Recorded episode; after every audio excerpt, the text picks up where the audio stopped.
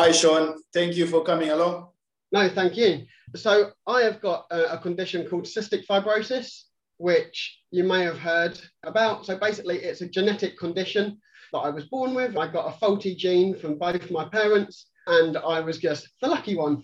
And so basically, what cystic fibrosis means is that, in quite simple terms, is that my, my cells can't process salt properly, which means that if we were to cut me and you open, the inside of your body would be quite wet, whereas the inside of mine is quite dry. Um, as a result of that, my body can't clear things like phlegm and stuff like that. So in my lungs, for example, if I get a cold and stuff like that, you'd cough it up, you'd sneeze it up. Whereas in my case, I wouldn't, and it would damage my lungs and various other kind of organs. So my pancreas doesn't work properly because it can't release enzymes to break down food. But looking at me, you would never know that I've got something, and therefore it's a hidden disability. And I think it's those kind of things that I think is really kind of prevalent to talk about. I was on a, a WebEx a few weeks ago about it was kind of a D&I about disabled partners, and it just kind of got me thinking how I don't really know many managers who have got disabilities or who have got kind of health issues within the partnership that kind of count as a disability. The people that were on this disabilities call that I was on were very much kind of level kind of tens and nines, kind of home workers, workers in shops. There was no real representation of Waitrose. And I thought it'd be great to kind of talk about my journey and kind of what I've experienced and how the partnership has been great in some aspects and it's been difficult in others. Thanks, Sean. And I think this is great. What you've brought today is actually the epitome of all things diversity and inclusion. And, and I want to, to, to make it very, very clear to our listeners that when we're talking about diversity and inclusion, it is not just solely around color.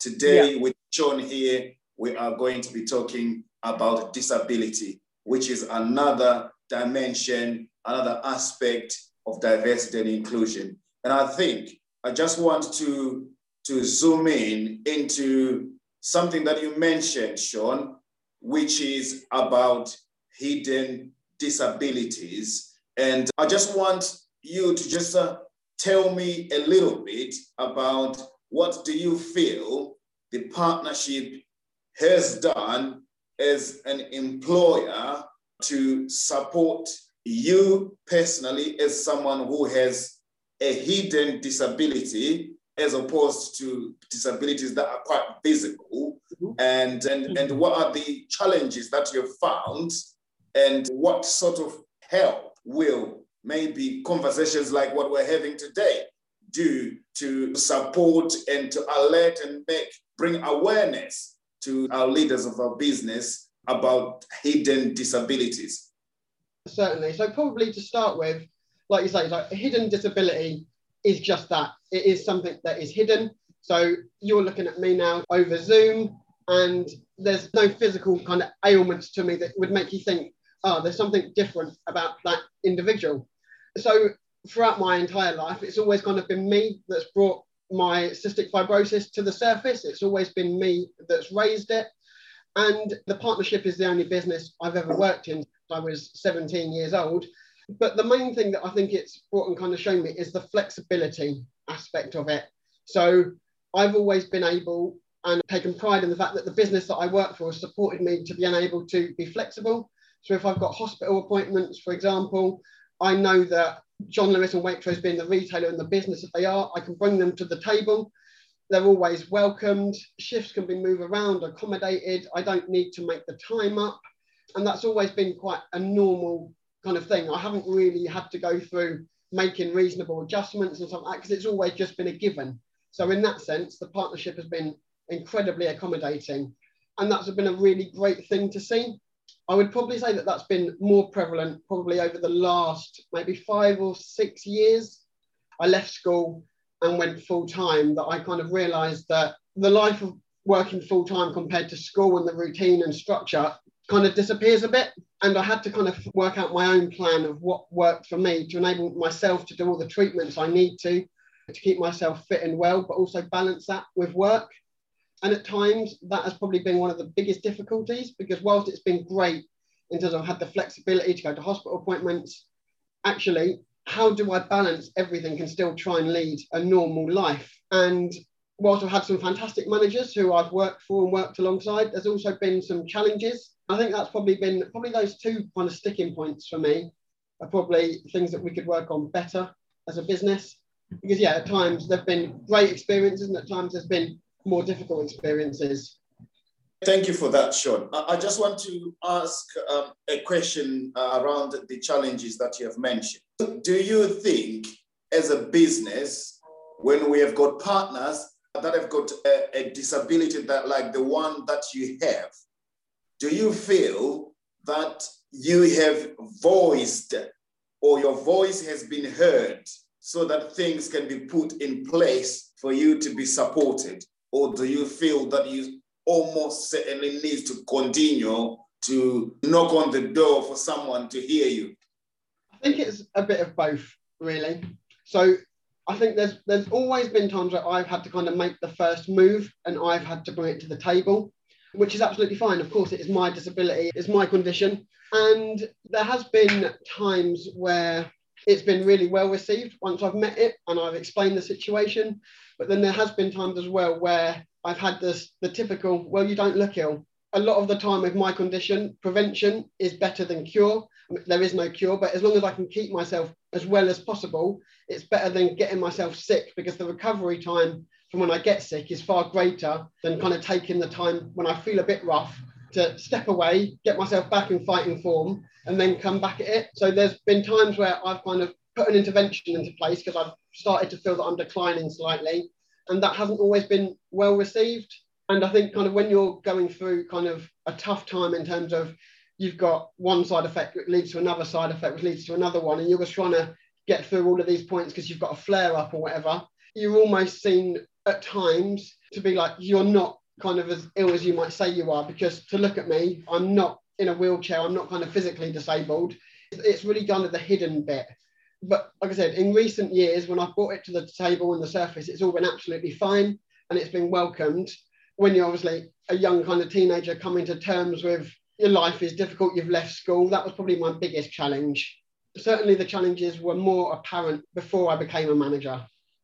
Well, Sean, that's been very, very brave for you coming along to, to share this. Actually, you know, these podcasts we are doing them, our listeners and people that are in the partnership and whoever else will be able to hear this. You know, when we were talking about DNI, education became a key topic on how we can educate people. And I am so grateful you've come to our platform today to share about cystic fibrosis because actually, you know, for me, it's even being educational as a manager.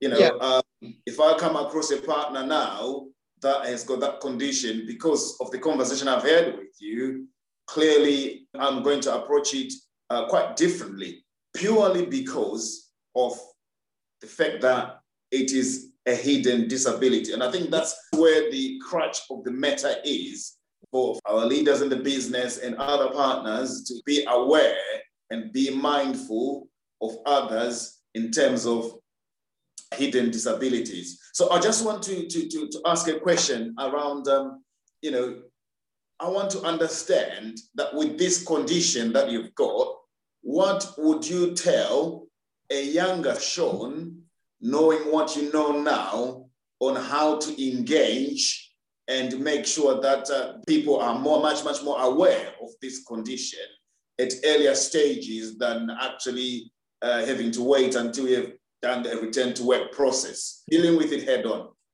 I think so. If I could go back and tell myself kind of the, how I've come out kind of the other side of my career and how I've worked through it, I think it would be definitely just to be as open as possible. Obviously, having a disability, having any condition, a medical condition, it's very personal to you. And at times you kind of do keep it close to you. And at times I've been my own worst enemy. I've struggled through days at work um, because I don't want to let my branch or my team down. And I've kind of suffered in silence at times because, one, because I don't want to let cystic fibrosis underline my whole life. And probably two, that I've just not always been that comfortable with it. So I think just openness about it. I think when I was younger, I hadn't kind of fully come to terms with the fact that potentially my life expectancy is going to be shorter and that I've got the, a really kind of thorough treatment routine to adhere to and I rebelled against it, and I didn't want to. I wanted to see my friends. I didn't want to do this, that, and the other. Work was an escape for me. I just looking back, I probably did myself a bit of a disservice by maybe not always looking after myself in the best way and kind of letting the fact that people at work don't talk about my condition because they don't always know it was an escape from home where it was very much do your treatment, do your treatment, do this, do that, do everything to keep yourself well. So it'd just be just to be open with both myself and with the people I work with that look, I can nine out of ten times still do everything that everybody else can do. But actually, on that one time where I can't, I need to listen to my body, I need to talk to my colleagues, and I need to do what's right for me so that I can keep myself fit and healthy. And now I'm kind of in my early 30s, in the process of getting a mortgage. I'm happy with my career. I think there's definitely things I could have done that would have probably made me healthier now if I'd listened to myself and spoken out more back then. Thank you for, very much, Sean, for bringing that up. You, you mentioned something around you know, doing the right thing by yourself and, and you would encourage, you know, younger Seans or people that are listening to that to this podcast that have got uh, disabilities that they are probably that are hidden and they don't talk about them. Mm-hmm. And uh, you are encouraging them to be open and um, to listen to their body and also this openness. You know, the partnership talks about the person behind the bench and being open and being courageous about having this conversation about this condition so that you can educate people to not be scared to come up to say this is this is the condition that I have and this is the support that I need. Th- thank you very much for that, Sean. So I want to ask you a, a slightly different question, which yep. uh, I just want to understand. Now, you, you have said you're a manager, right? Yep. Which obviously tells me that despite your condition, there is no barriers to your progression as a result of that. And I think it's really, really important to, to bring that out so that people that are listening can also role model on you, not just think just because I've got a disability, I, I cannot progress in the partnership. And I think that's really, really uh, an important uh, point for you. So, Sean, what what drives you? What drives you? So for me, I think my drive is kind of I work for a business that I love working for. And for me, I can really kind of once I know I want something, I'll go after it. Uh, and I'm super determined to get there. And I'm very much kind of a self-starter. I spent probably quite a while whilst I was in my kind of mid to late teens, probably feeling a bit sorry for myself. Didn't really know what I wanted to do left sixth form because I wasn't sure about uni. I wasn't sure how I'd manage my condition and uni because being the youngest, having a medical condition, I was very, very well looked after at home. I was very spoiled and I didn't really know if I wanted to leave kind of that life. Whereas for me now, I think as I have kind of progressed my career, that's just made me hungrier. I was desperate to become an ASM back in the day, worked incredibly hard to get there. Then that same kind of passion has fueled me into being a TM. I've done TM jobs in London, um, in John Lewis, now obviously back in Ruislip. And for me, I just want to kind of just do as much as possible, learn as much as possible. And for, yeah, for me, doing a good job, the recognition that comes with that, and just doing right by people. I love to do the right thing by people. I'm incredibly fair, and I really like just helping and working with people. And for me, I think that's the biggest satisfaction is working with partners, doing the best for them, and just achieving something at work is really what kind of pushes me forward to just keep going with it. We've spoken about, you know, quite some key words here, especially around being a self-starter, being confident about yourself, and also doing right by people. I think that's really, really, really important, especially as you are also a leader in your shop. The question I want to ask you, just forget that Ian is in this podcast, right? Uh, just want you to be as honest yeah. as you can. Now, I want you to tell me of a time when you faced a challenging situation involving DNI in a place of work and how you resolved it. Okay, so I'll probably take you back to probably um, I'll take you back kind of to, to, the biggest kind of stumbling block, and this probably links back to the last question around where does my kind of passion come from. So when I was aspiring to become an ASM, I had a manager turn around to me at the end of an internal in- interview in the same branch I was in and said to me, Look, I'm just not sure if you can be a manager because of your sickness levels. Whoa. Yeah. And at the time, I took that just as that. And I thought, right, okay. Like I, I knew that my sickness levels were particularly bad, but I just thought there's a reason why my sickness levels were bad at that time. Obviously, they were all linked to my condition. And for me, that almost lit a fire in me and it lit the right kind of fire. So it made me want the position more and it made me think, okay, I need to change people's perceptions. I didn't kind of go down the route of woe is me, poor me, like I'm never going to get there. For me, it, it really lit the right kind of fire and it made me want to kind of work harder and kind of prove people wrong, prove that I could do it. And I know that I talked about earlier that kind of in my mid to late teens, I was in that bit of a kind of a dark place where I didn't know what I wanted. I think that experience and being told that it was if like the clouds kind of parted and I was like, right, I want to do this for me to kind of prove people wrong. And I think that had kind of been what had got me into that dark place. There'd be times at school where I couldn't go on school trips, especially overnight because of my treatment and stuff like that. Or if I could go, my mum or dad had to come along and I was the least cool person in school. I think this was kind of the one thing that made me think, right, you know what? I need to do this for me. If anyone's going to kind of do it, I need to work my butt off to achieve this for myself. And I think if I go back to something that Dell said, and this really resonated me with me in the podcast that he did with Robert Gundry, where he said it was right place, right time, right manager. And that's what really unlocked it for me. I, I was in that place and I could have really reeled from that. But I went back back to the day where we had sections and I moved from ambient to checkouts. I wasn't sure about it. I thought, oh, checkouts, it's, it's a dead end. Where am I going to go from here? but I had the right manager who was fully behind me, fully understood my condition. He gave me jobs that gave me massive exposure without making me work loads of stock, especially in cold areas, because that affects me. And it was the right time. And this manager believed in me. And I'm sure at times he fought for me, but he was the one that kind of unlocked it. And for me, that setback really made me kind of hungrier. And if I look at recent times, obviously the pandemic, now, I was fortunate or unfortunate enough to start at Ruislip the first week of March. I think, and I'm sure Ian will tell you this, on my first, I emailed Ian the night before I was due to start saying, look, I've got cystic fibrosis. There's all this stuff kicking off in the news with COVID. What should I do? So I came in on my first day, I met with Ian, and within 10 minutes, I was out the door on my way home. I think it was the shortest first day on record. And then from March until August, I worked from home, doing stuff for a branch I didn't know anything about working with partners who had no idea who I was and I had no idea who they were.